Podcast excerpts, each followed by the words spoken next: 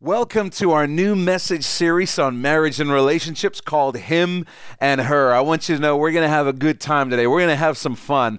And before we jump into the subject, I want to begin by just letting you know that I'm not up here teaching on this subject because I have a perfect marriage. I'm not the first man to completely understand his wife, and we're not the first couple to have a marriage completely free of issues and conflict. We've got our issues and our challenges just like you do, or just like you will if you're single and hoping to get married in the future. The reason I'm up here is to share some principles that we can all see in the Word of God. God, the only one who is perfect, has some things to teach us in His Word about the subject of marriage and how to have a great marriage, the kind of marriage he wants for every single one of his sons and daughters. And that's what we're going to look at. We're going to look at some principles from the Bible that apply to all of us and that hopefully we would all like to see at work in our marriages. If you are married, if you get married in the future, Alarmingly, the statistics tell us that your marriage has a far greater chance of being average than exceptional. Nobody gets married because they looked at someone and said, you know, if we get together, I think we've got a real shot at an amazingly average marriage. I can see it now. We'll have a set of unrealistic expectations, a tumultuous first few years that lust will get us through. Then we'll have some kids before things really start to die in our relationship. And then we'll spend 15 to 20 years staying together for the kids before inevitably calling it quits. That's not a pitch that anybody ever said yes to. I've never seen that proposal in a romantic movie before. And yet, average is exactly where most marriages will end up. That's why it's called average. It's just sort of where things go. Average in our culture means there's a greater than 50% chance you will get divorced. Average in our culture means buying into the media's portrayal of marriage that chemistry and fun and excitement inevitably die over the course of the years. The kids, the career, and that boredom stemming from familiarity is the inevitable destination of every marriage. And here's what's terrifying about the term average all you have to do to get there, all you have to do to get an average marriage is nothing. Average is just kind of where you end up after time passes. Right now, you're all thinking, oh, I see what's going on. This is one of those feel good messages. But hang with me, hang with me. This is going to turn a corner.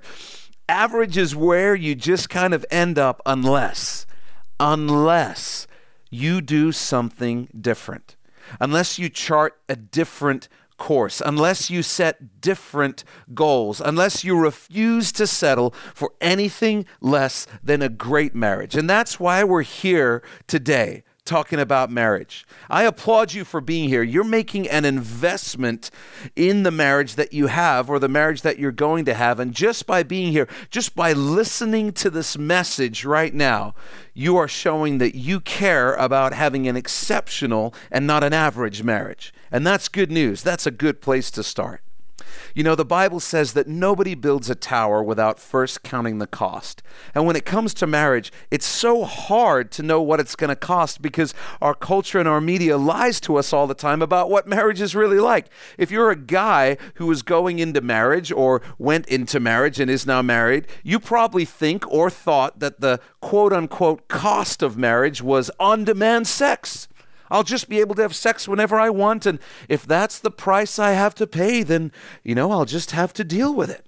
And if you're a girl who's married now, you probably thought, you know, I'm going to have to get married at some point and just deal with the end of loneliness. I'll just have to put up with always having someone to talk with. I'll just have to put up with sitting with someone I love in front of the fire for hours and sharing vulnerably and emotionally with each other. I'll, I'll just have to deal with it. Card companies and romantic movies make a living by lying to us about what marriage is really like. The truth is, it's not romantic and breezy most of the time. Most of the time, it's blood, sweat, and tears. It's battles and wars and hard, hard work. But that's what makes it so meaningful. And today, that's what I want to talk about. Specifically, I want us to talk about friendship because make a note of this. It's your first fill in. Marriage is the most intense friendship we were ever meant to have. Marriage is the most intense friendship we were ever meant to have. The Bible has a lot to say about marriage and a lot to say about friendship.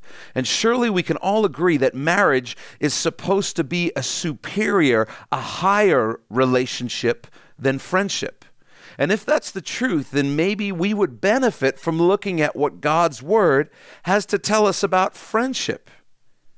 I think we all understand that in a healthy relationship, friendship precedes marriage. It comes before marriage. If you can't get along with someone enough to be friends, the marriage probably doesn't have a good chance of making it. It's just the truth. After becoming friends with someone, what happens next? Well, then you become good friends. Then you become very good friends. And then you realize you want to become very good friends. And through that progression, you become more and more vulnerable and more and more trusting. You become emotionally naked, which leads to you quickly wanting to become physically naked. Now, at this point, we got to slam on the brakes so I can share a quick note with those of you who aren't married yet. Listen to me. You cannot take a relationship to this naked emotional level for very long unless you're ready to get married because physical nakedness is never far behind emotional nakedness. So if you're pouring out your heart to each other, sharing your deepest secrets, just know that's going to lead from emotional nakedness to physical nakedness very, very quickly. So don't be doing that if you're not in a place where you're ready and prepared and willing to get married.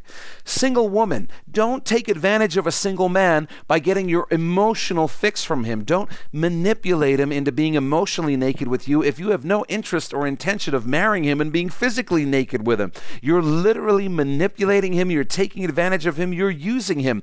Don't hide behind the rhetoric of, oh, we're just good friends. You're using him. Don't do that.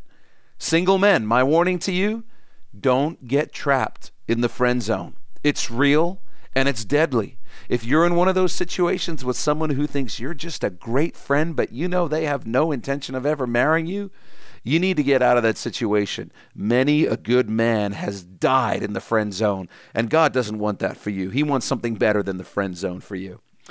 Proverbs 18:24 says, "A man who has friends must himself be friendly."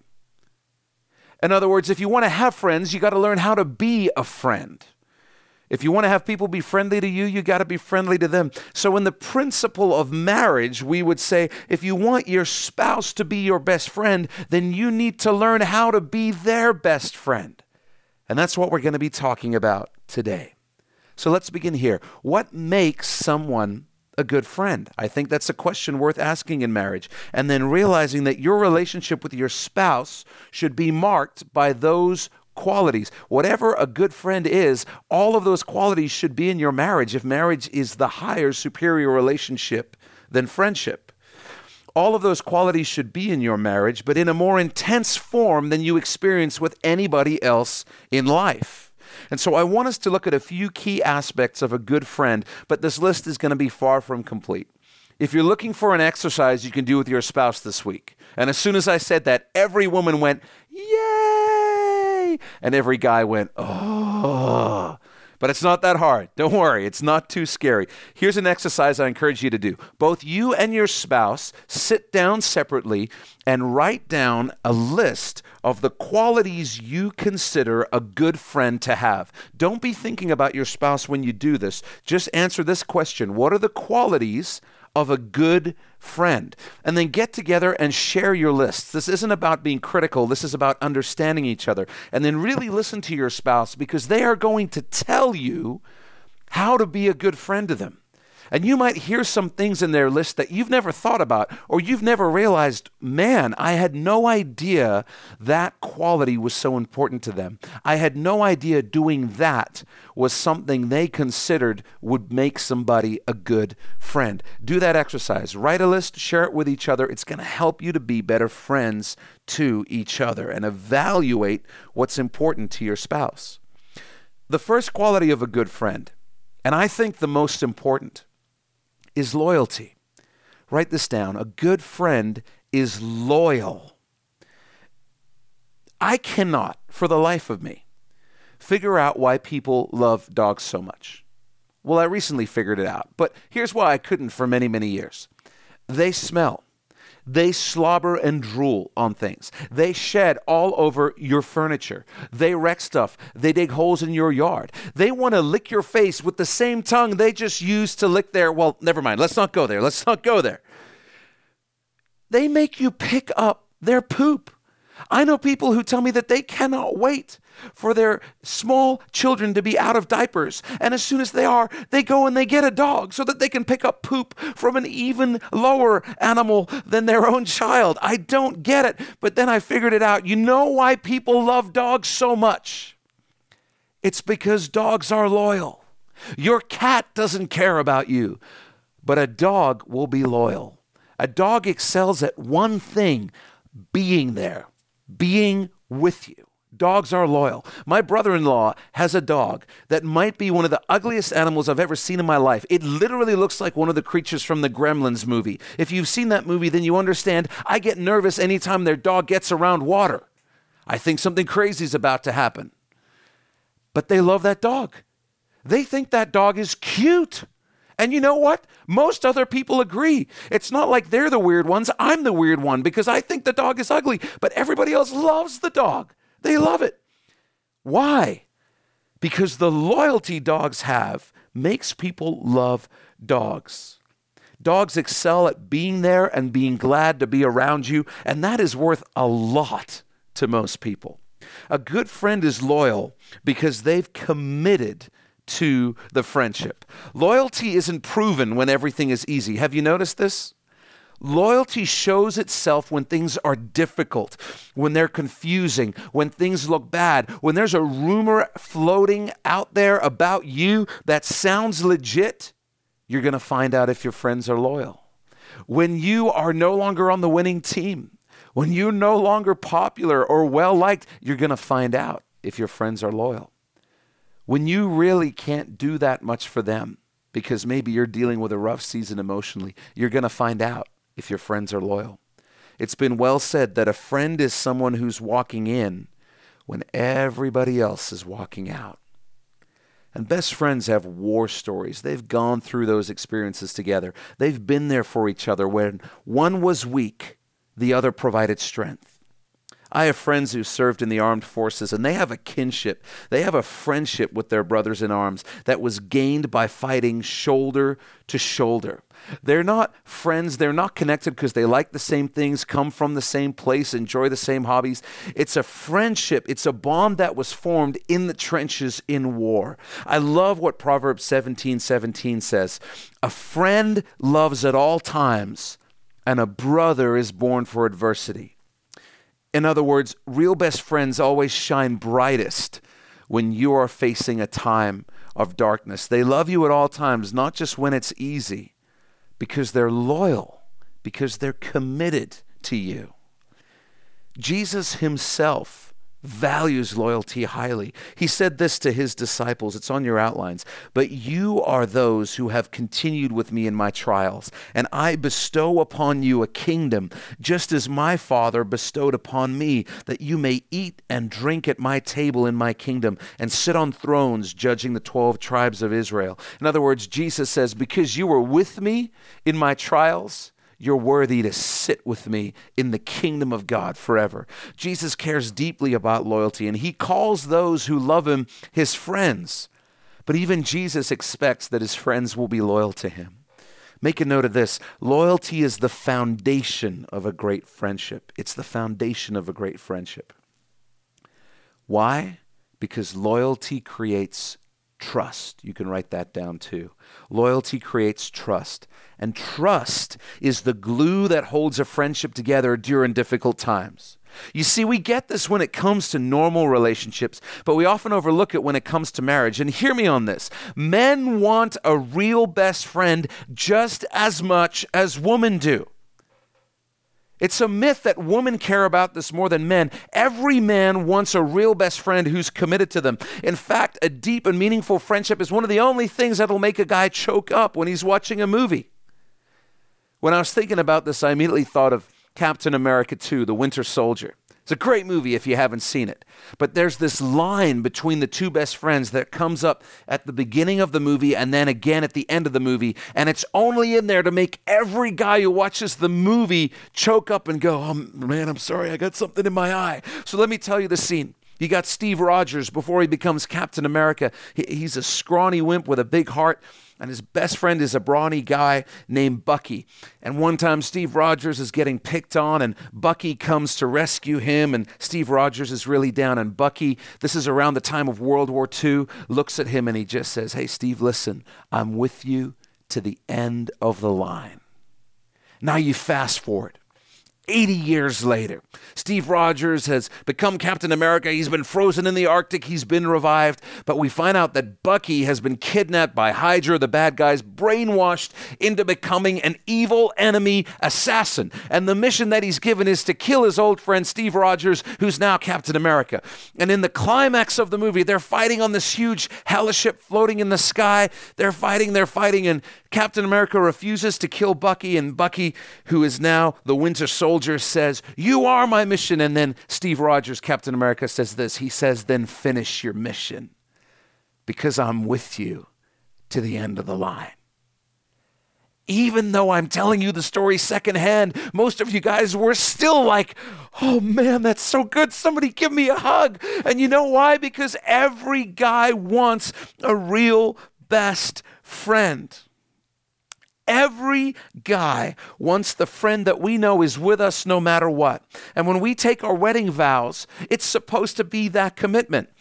We even promise that we're in for better or worse, sickness or health, all of that stuff, because we all need to hear from somebody, I'm with you to the end of the line.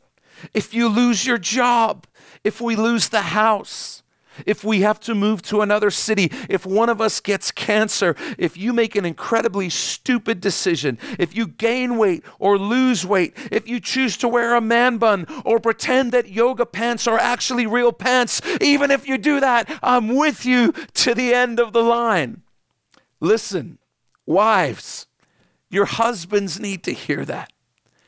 And husbands, your wives need to hear that.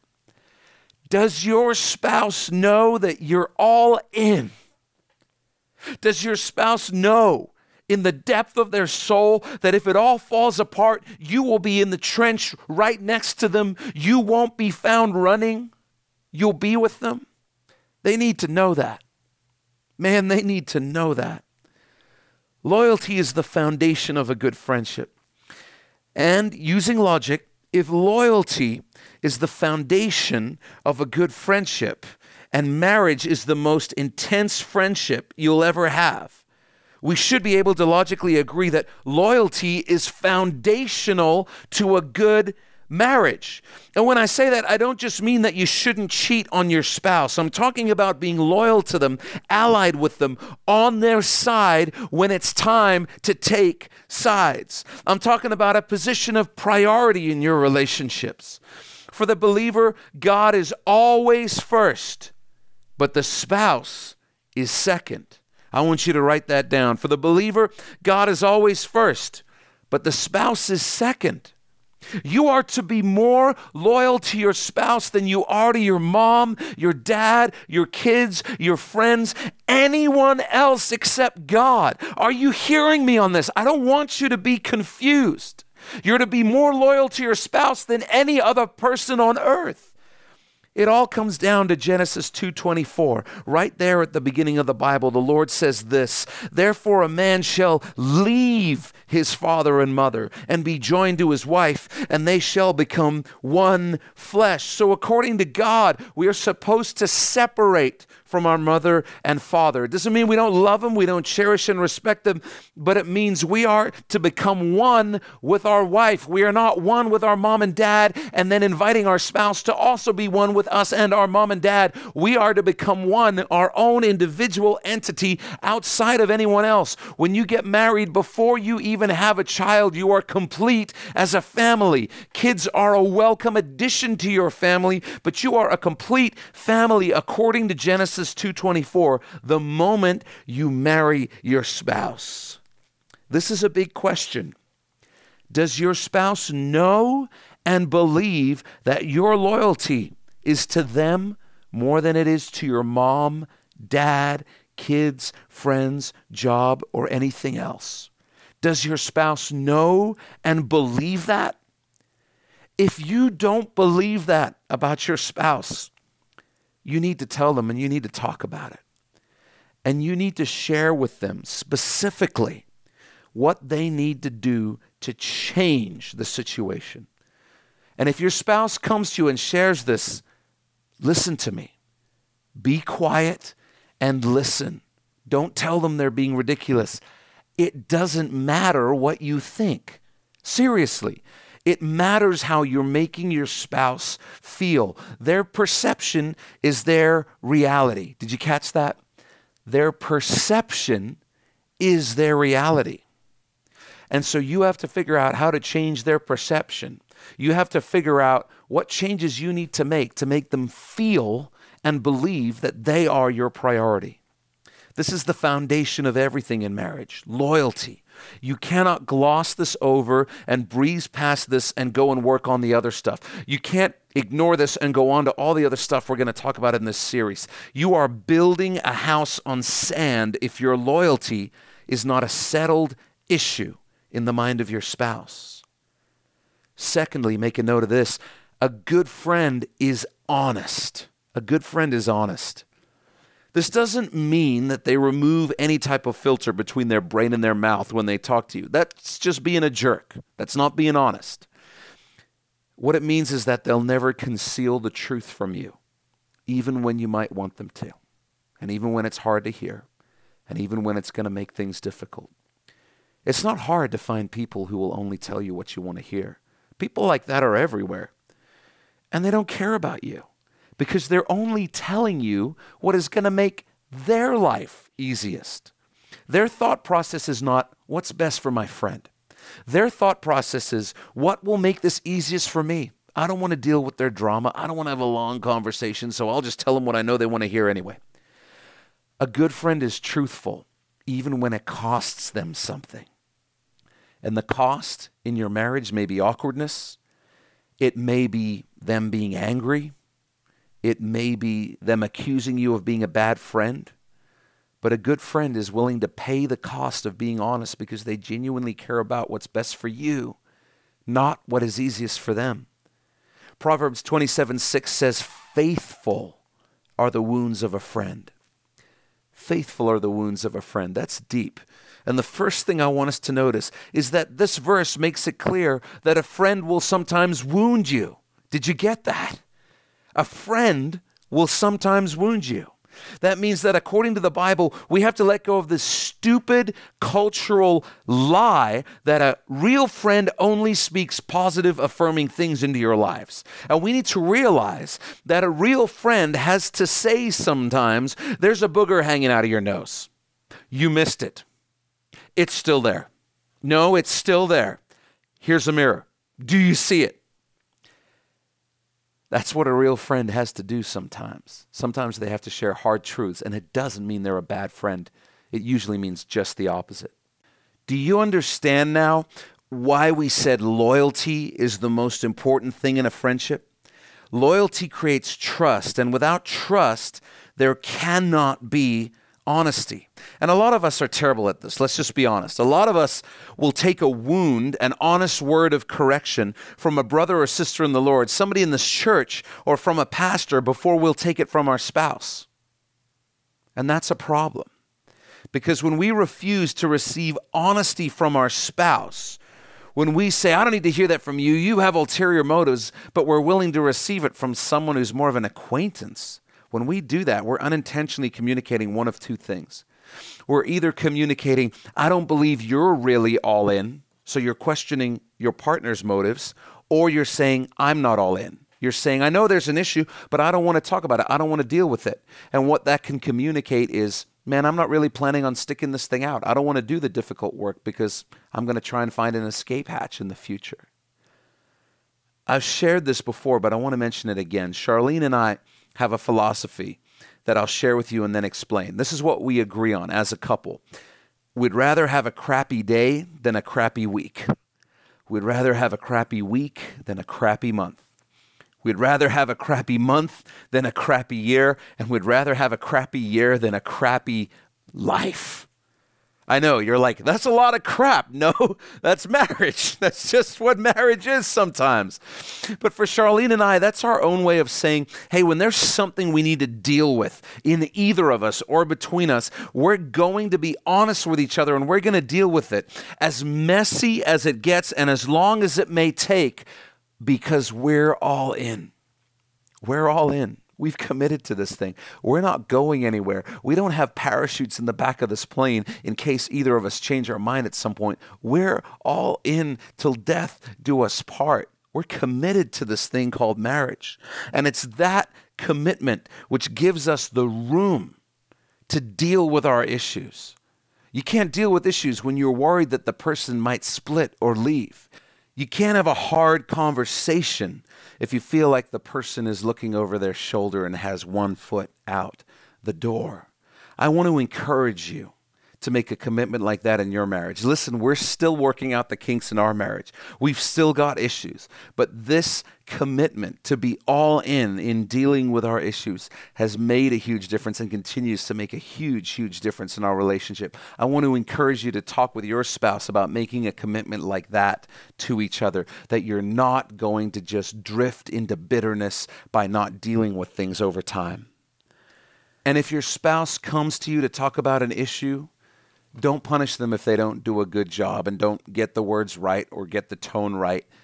Understand where they're coming from. They're coming from a good place. Trust where they're coming from and trust that they care about the relationship. Now, on the flip side, you need to be trustworthy. Do you remember what the verse said? It said, faithful are the wounds of a friend. So, what does it mean to wound? To be honest with your spouse as a friend in a faithful manner. It means going to them out of love for them and love for your marriage. It doesn't mean going to your spouse and wounding them because you needed to vent. It doesn't mean going to your spouse and wounding them because you just couldn't put up with it anymore. It doesn't mean going to your spouse and wounding them because you wanted to go tit for tat or humble them or teach them a lesson. That's not being faithful. That's not a wound that can be trusted. A good friend is honest out of love for the other person and love for the relationship. So if you need to take some time, to calm down, to get yourself together, to pray, to make sure that you're approaching the issue out of love for them and love for your marriage, then do that. Don't rush into it in the wrong emotional state. And as a side note here, I want to point out a truth that's been around for a long, long time because it is just that it is a truth. Familiarity breeds contempt. It really does. A lot of the time, our marriages would be a lot better if we could just manage to be as polite and courteous to our spouse as we are to the strangers that we interact with on a daily basis in our lives. Isn't that the truth?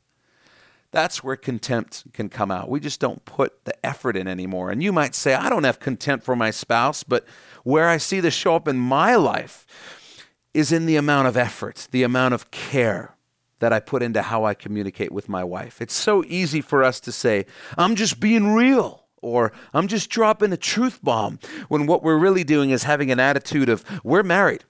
You're stuck with me. I don't have to put the same care and effort into how I communicate with you because I'm not trying to earn a relationship with you anymore. That might hit a little bit too close to home, right? The fact that a good friend is honest is not a license to be reckless with your spouse's heart. It's not a license to communicate without care. It's not a license to be blunt just because it's easier and takes less effort than being tactful.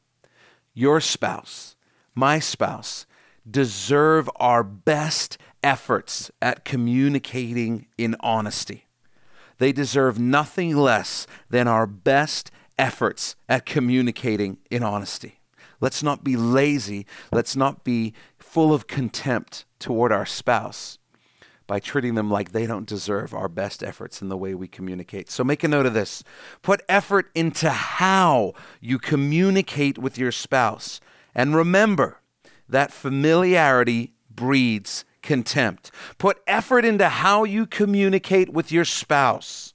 And remember that familiarity breeds contempt. Recognize that in yourself if that's an issue for you, like it can be for me. Faithful are the wounds of a friend. A cut can either be made for the purpose of beneficial surgery or out of malicious intent to wound. A good friend only wounds when it's for your benefit, and improving your marriage is to your benefit. But to understand this, if this is going to work in your marriage, you have to be mature enough to recognize that just because something hurts doesn't mean it's bad. Just because having to deal with an issue or having your partner shine a light on something in your life or in your relationship makes you feel angry just because it makes you feel embarrassed doesn't mean that it's bad. Sometimes they're just hitting the nail right on the head, and guess what? The truth really does hurt. In those moments, don't take out your embarrassment or your anger on your spouse. Don't punish them for maybe being the only person in the world who's willing to be totally honest with you, who cares enough to do that, who's willing to pay the price to do what's best for you in your marriage. Don't wound your spouse unless you know you can do it faithfully. And the only way to know that you are doing it faithfully is to be connected to the Lord, connected to His Word. We all get in those situations where we find ourselves wondering, should I bring this up? Do we need to talk about this? And the truth is that only God knows the answer. Only the Lord knows where your spouse is at, what their emotional state is, what else is going on in their brain today. Only God knows. Listen, the Holy Spirit is called the helper in the Bible. Do you know why? It's because God knows that we need help. If you haven't figured it out yet, your marriage needs help. My marriage needs help. We need the helper, the Holy Spirit to be active in our marriages. Do you remember Job's friends from the book of Job? Job is being used by God as an example of faithfulness in suffering. He's going through some difficult stuff. He doesn't understand why. Nobody else understands why, but the Bible pulls back the curtain and lets us know that God is using him as an example of how to suffer well, how to suffer the right way. And Job had no idea at this time, though, that he was going to be an inspiration and a comfort to millions of believers for thousands thousands of years into the future. Well, Job's friends show up. And at first, they do a lot of things right. They actually show up in his hour of suffering. That's a good thing.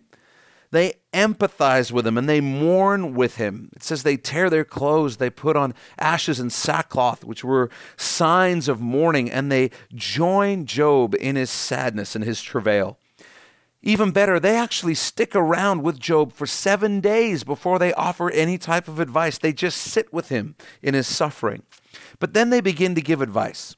And their advice is based on their own insights, what they can see and perceive. And they tell Job that the only explanation for his suffering is that he must have sinned in some way to anger God. Their counsel to him is Job, just come on and repent for your sins so that God can stop punishing you. And the book of Job records that God was angry with Job's friends because they misrepresented the Lord. You see, he wasn't angry at Job, he was doing something much, much bigger than that. If we're going to be honest with our spouses, if we're going to wound them faithfully, we're going to need the Holy Spirit to help us. Because we, just like Job's friends, cannot always see and understand what's going on by just looking with our eyes and listening with our ears. We need the Holy Spirit to pull back the curtain and reveal some things that might really be going on that we would not see unless the Lord shows us. So, this is how you do that. You simply ask for the help of the Helper, the Holy Spirit, in prayer. I'm not talking about praying for 30 minutes a day for your spouse. I'm talking about short, quick prayers. Before you raise an issue, pray. During the discussion, pray. And after the discussion, pray. You'll be amazed how hard it is to lose control of yourself emotionally if you're actually praying during the conversation, if you're praying as you listen to your spouse share. You'll be astounded what God will do when you will invite Him into your marriage and into those moments of difficulty. So make a note of this. When communicating with your spouse, ask for help from the helper, the Holy Spirit. Ask the Holy Spirit to help you. I promise He will. There have been so many times in my marriage, I'll speak from experience here, where only the grace of God and the Holy Spirit helping has helped us have a breakthrough. There have been many times when I've just been locked in that stubborn mode that we can get into as guys. I've been locked in that. And there was nothing my wife could do to get me out of that, but the Holy Spirit came along and ministered to me and softened my heart and changed me and opened my eyes and led me to repentance. The Holy Spirit did that. And He wants to do that in your marriage in those moments where you're deadlocked. So invite Him to do that in your relationship. Where there's a foundation of loyalty, it's going to create the trust necessary for there to be real honesty. And it will also create an environment where there can be vulnerability. Make a note of this a good friend is vulnerable. A good friend is vulnerable. For our purposes, let's define vulnerability as a willingness to share oneself honestly with another person. Again, with marriage being the most intense friendship, there are going to be levels of sharing oneself that you simply will not do with other friends. And when I say that, we're probably all thinking of physical nakedness, but marriage is designed to be a relationship where we are naked with our spouse in every other area as well. Emotionally, spiritually, and even mentally. Marriage is intended by God to be a place for you to be vulnerable for you to be naked with your spouse in all areas. And as a spouse, get this, this is huge. As a spouse, it is our job to never stop working to make our spouse feel safe being vulnerable with us. As a spouse, it is our job to never stop working to make our spouse feel safe being vulnerable with us. And the way that happens is by constant affirmation. Write that down. It happens through constant affirmation. Wives need to be told by their husbands that they're beautiful over and over and over. And husbands need to be told by their wives that they believe in them over and over and over. I'm so serious about what I'm about to say next. And I sound stern because I want to be stern about this. Listen, God has not given any of you the ministry or the job of keeping your spouse humble. God has not given you the ministry of keeping their ego in check. God has not called you to do that. Do you know what will keep your spouse humble? Just this little thing called life. Life will keep your spouse humble.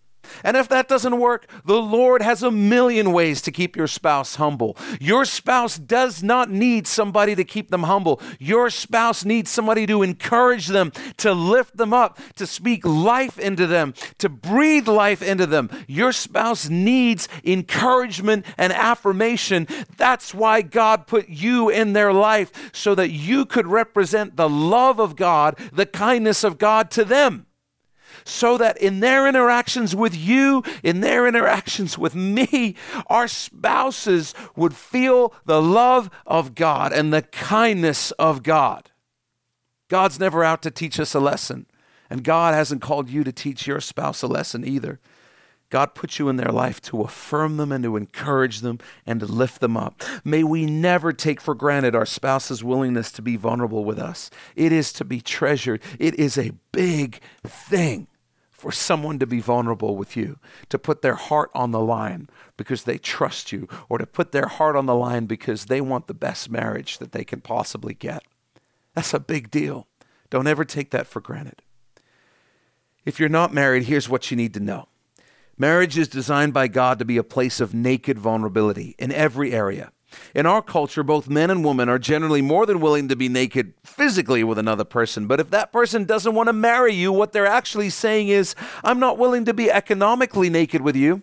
I'm not willing to be socially naked with you. I'm not willing to be legally naked with you. It's all meant to be a package deal, and you are robbing yourself of the best friendship you'll ever have if you agree to anything less than the whole package. They're not really being vulnerable with you if they're willing to be physically naked but not economically naked with you. They're not really being vulnerable. Don't fall for that. Lastly, put this on your outlines. A good friend is a blessing. A good friend is a blessing. Nobody has a good friend who they dread seeing. Nobody has a good friend who they avoid at all costs. A good friend is someone you're glad to see, you look forward to spending time with, someone who adds to your life. And as a spouse, It is our mission to be a blessing to our spouse. It is our mission to be a blessing to our spouse. And what I've noticed about my flesh, about my sin nature, is that it loves to reverse that.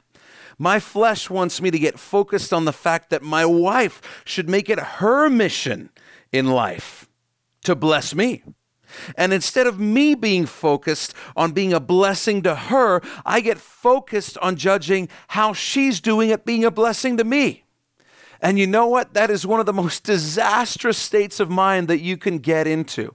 Because when you become focused on your spouse being a blessing to you, you will always be dissatisfied. They will never do a good enough job.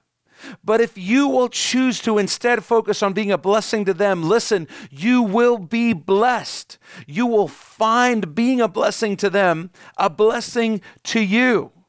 Some of you are in situations right now where you are just trapped and stuck in this situation. You're in this downward spiral where both of you are dissatisfied with each other and you're both saying, You're not doing a good enough job at being a blessing to me. Listen, if you're in that situation, here's how you break that stalemate. You first recognize that you do not have the power to force your spouse to be a blessing to you. That's not within your control. The only thing you have control over is whether or not you will choose to focus on being a blessing to them. And if you will do that, you know, the Bible says it's the kindness of God that leads us to repentance. You will find similarly the kindness that you show to your spouse as you focus on being a blessing to them will soften their heart and it will result in you being blessed at the end of the day. That's where it will lead. You will always be dissatisfied if you focus on others being a blessing to you, but you will always be blessed if you will focus on being a blessing to others. Listen, is your spouse glad when you walk in the room?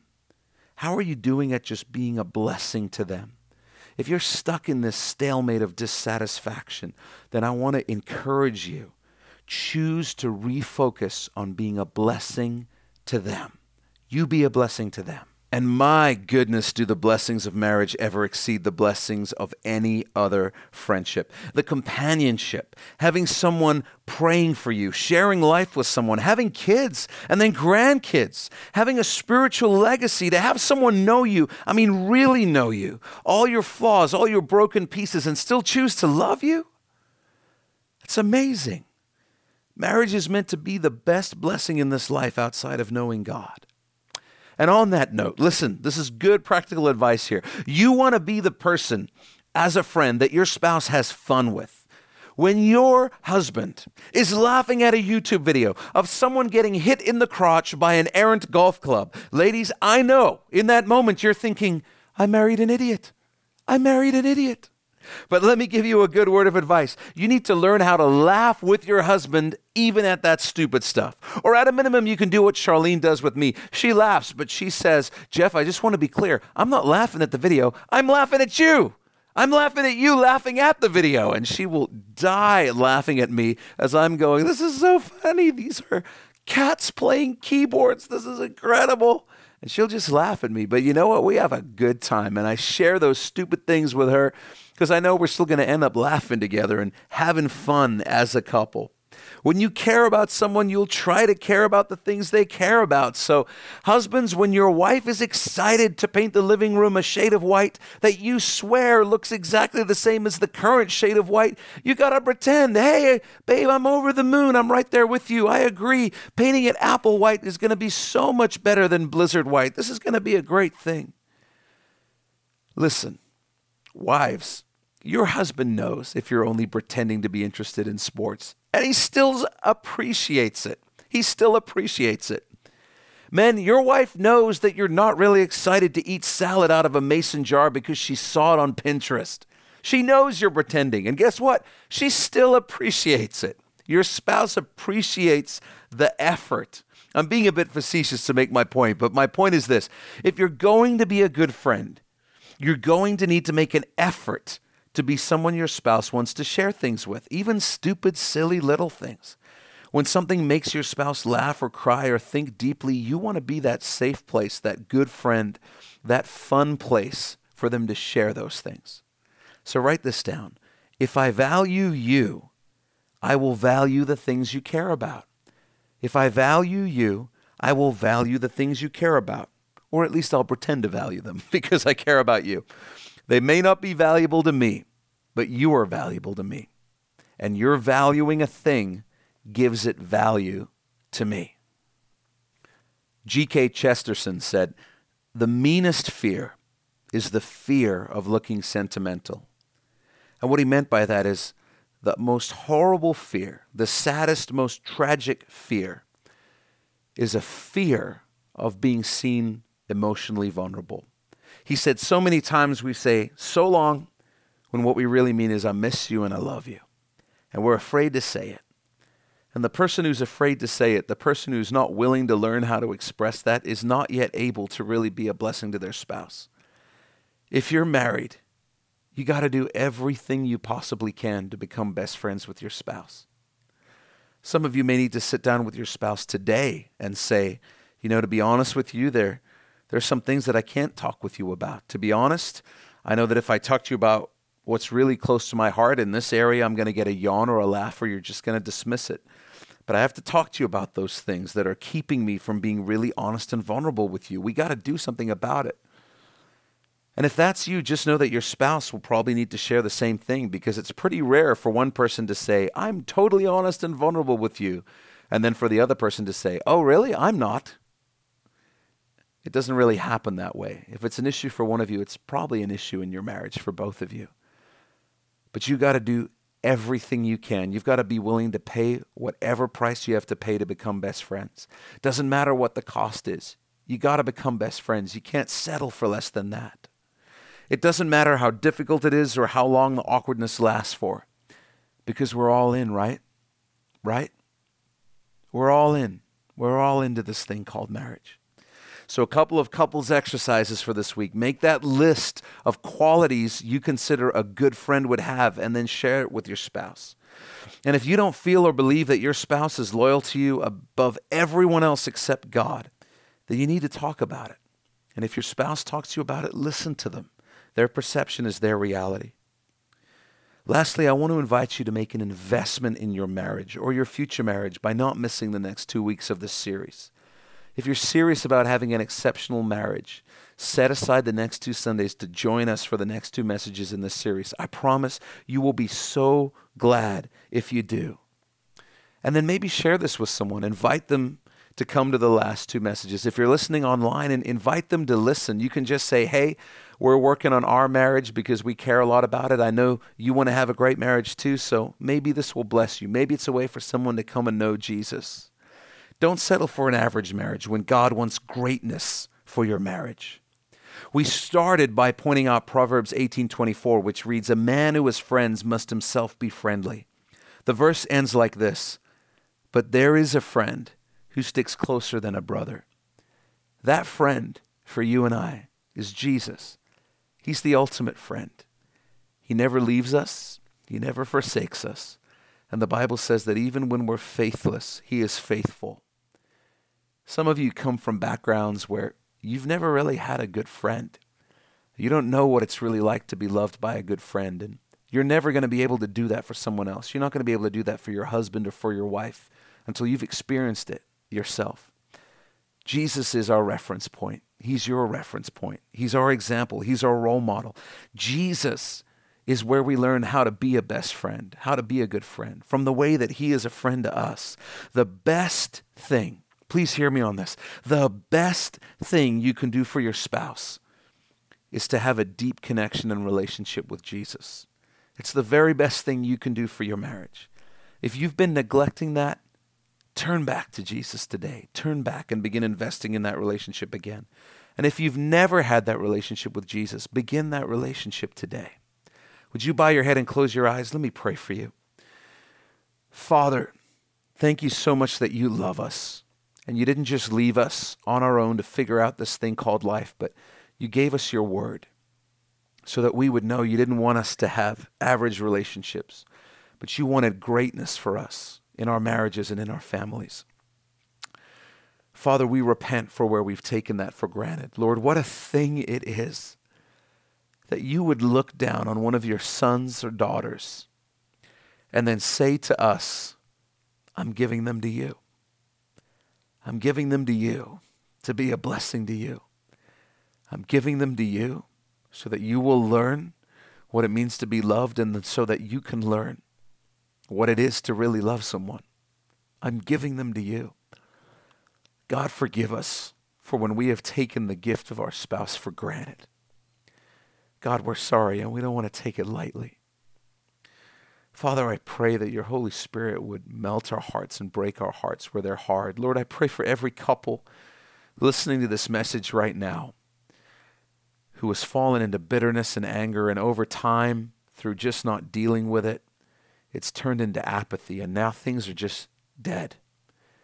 Father, I pray you would pour grace upon grace upon grace upon us, Lord. We need your grace. We need your grace and mercy on our marriages. We're asking that where we have let bitterness take root, you would break our hearts wide open. You would break us. You would lead us to repentance where we need to do that, Lord. And that you would do a healing work as only you can do.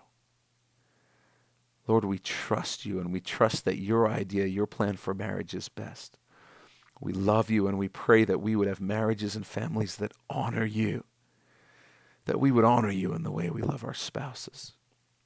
Thank you for loving us and thank you for being the friend who sticks closer than a brother. Thank you for being our role model, our example, and our reference point, Jesus. We love you. It's in your mighty name we pray. Amen. Well, thanks for taking this time to listen and be in the Word of God with us. If you've never given your life to Jesus, then you need to go to our website, mynewhope.ca, right now when you get there, you'll see a graphic on our homepage that says The Gospel. Click on that and you'll be able to watch a short video where we share the best news you'll ever hear in your life. It's more important than whatever else you're doing right now. So stop whatever else you're doing, go to mynewhope.ca and click on the gospel. If God has blessed you through this message, we'd love to hear about it. Shoot us an email at info at mynewhope.ca and let us know how God has impacted your life through His Word. If you're in the greater Vancouver area, I want to invite you personally to come and be a part of New Hope Church. We believe God is doing something real special as we grow together in our faith and love for Jesus, and we would love you to be a part of it. And finally, if you'd like to support the Bible teaching ministry of New Hope through financial giving, you can also do that through our website. Just go to mynewhope.ca slash give. Thanks again for listening. Thanks for being in the Word of God with us. And always remember, God is with you.